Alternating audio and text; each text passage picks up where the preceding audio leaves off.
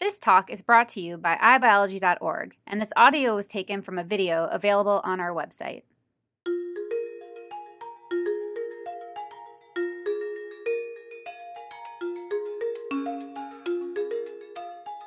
Hello, my name is Naledi Saul, and I'm the Director of the Office of Career and Professional Development at the University of California, San Francisco. This session is to help you write an effective CV. One of the things that happens when students find out that they have to write a CV is it ends up being an anxiety provoking experience because one of the first things they do is they look online for CV samples. In doing so, they get a full range of all of the skills and experiences that they see some of their colleagues have had and some of their friends have had, and even strangers. And they start to wonder whether or not they actually have anything to put on paper. So, one of the best solutions I've found to this is to basically talk to you a little bit about how a career counselor puts together a CV. Career counselors basically put together CVs in three steps. First, we pick headings. Second, we then look at the descriptive text and fill it out. And then three, we focus on final formatting. So let's actually go through each of those steps to help you figure out how to write your strongest CV. To understand why we start with the headings, it helps to take half a step back and have a conversation about how this entire hiring process unfolds from the person who's trying to potentially bring someone to their lab or their organization. You should know that anytime you apply for a job or a postdoc opportunity or any opportunity, you and all the other candidates will have three things. You'll have certain academic training, you'll have certain professional skills, and you'll have a certain reason why you want this opportunity. No one quality about you separates you from other candidates, but collectively, nobody else has your same combination of superpowers, um, including whatever you your particular degree is, um, your unique combination of professional skills, and also your unique reason for actually moving in that direction or developing that skill set. And so CVs and cover letters were designed to basically mine for that data. CVs cover the first two points your academic training and your professional skills. It's why it starts with the section of education and then it goes into your research experience, your teaching experience, your leadership and service. But but in general, it basically gives an entire sort of arc of your professional development as a scientist. What it doesn't cover is your interest, both why you did what you did and why you're interested in whatever the opportunity is. And that is why cover letters were invented. Collectively, the person reading your application materials will get a full picture of not just who you are and what you've done, but why you've done it. So let's drill down into the CV to really unpack a little bit about the format. This is useful because what we find is, is that a number of students, as they're looking online, they're actually trying to first get a sense of like, what is the skeleton of a CV? One of my goals is that you are able to look at other people's documents and understand the logic behind them. The thing that you need to recognize about the CV is it's designed to actually tell the first two parts of the story in a particular way. Your section headings, including your education section, if there's relevant training section, are usually the things that come first. Sort of the theoretical lens, which is shaped sort of what work you do and the way that you do it. And then it breaks down in terms of how you've developed as a scientist. So there's you in terms of your research experience, as I've said before, you in terms of your teaching experience, and you in terms of leadership and service, and then any other experience you have project management, consulting, anything else. The third part is actually the outcomes.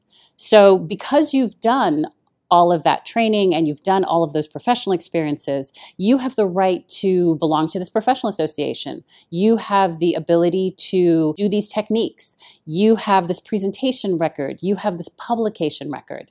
The point is, is that the bottom of the CV usually focuses on your productivity.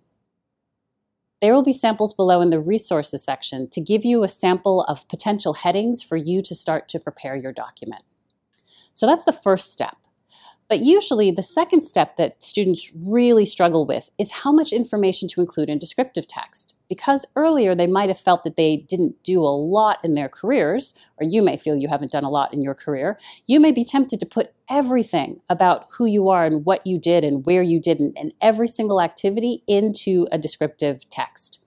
Instead, we encourage students and postdocs to really think about just three things your breadth, your depth, and your impact.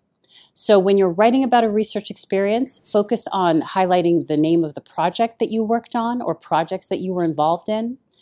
Then, secondly, focus on the range of responsibilities that you engaged in, such as what did you synthesize, what did you analyze, what did you design, what, who did you mentor. And then focus on the outcomes, such as what did you achieve, what did you solve, what did you discover, what did you initiate, build, or publish. These three touch points will help anyone reading your document to get a full sense of your development and what you're able to do. Once again, in the resources section, there will be a sample description that's dissected and color coded to give you a better sense of what a typical research experience would look like. Once you've done those two first steps, once you've picked your headings and once you've written your descriptive text, the final step is actually looking at the formatting. The general goal with formatting is really thinking about whether or not it's easy for someone to read. The way to figure this out best is truly to basically make sure that somebody else reads your document at the end. But there are some general guidelines that you'll see when you're looking at all of the different samples that you might have access to. The thing you should know is that your document will probably be a, between, I would say, one and three pages on average. If it's longer than that, it's usually because you are telling me about your incredible range of publications. Um, your margins are usually between 0.5 and 0.75 inches.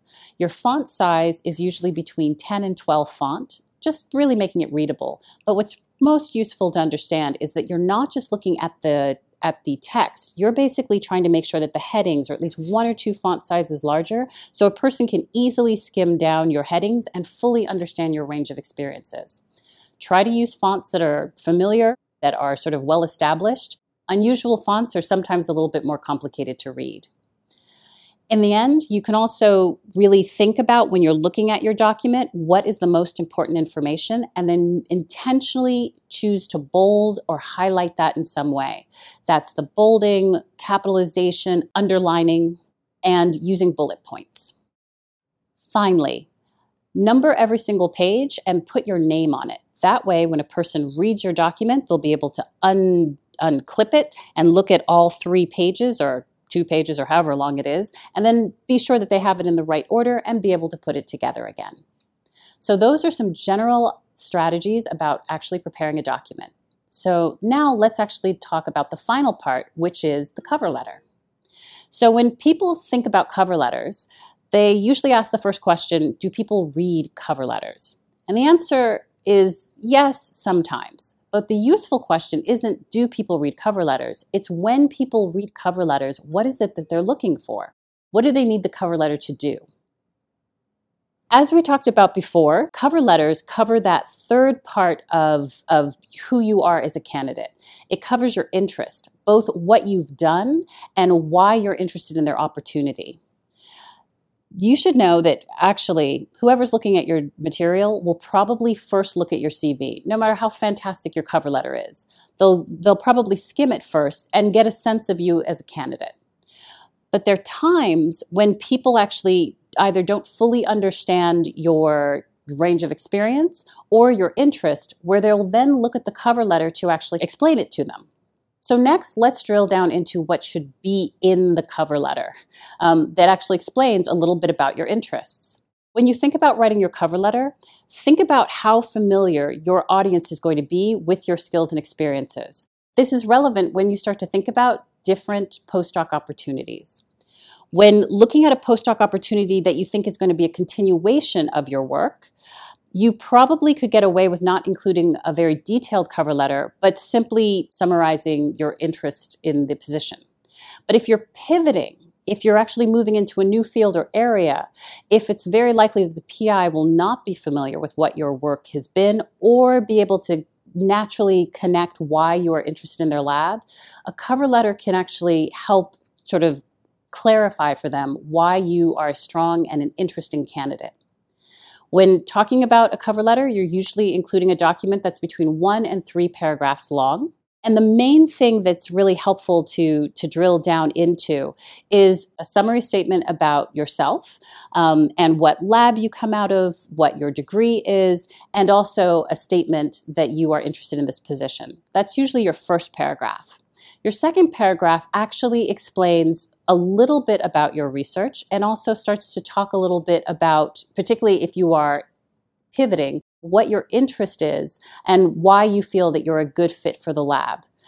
This is the time that you would actually talk a little bit about the fact that you've read their papers or that there's something engaging about their work you would close your letter by really drilling into both that you feel that you have something novel or interesting or exciting that you want to work on, and that you'd like the chance to talk with them further. You can see in the resources section a sample of a document, but it's also a good idea to sometimes just go online and type the word postdoc cover letter samples because many career centers will actually have samples for you. So that's the overview of how you write a CV and a cover letter. Next, we'll talk about interviewing.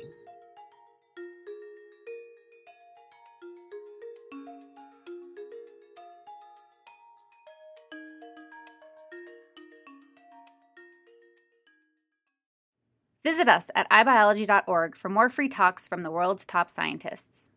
Funding is provided by the National Science Foundation and the National Institute of General Medical Sciences.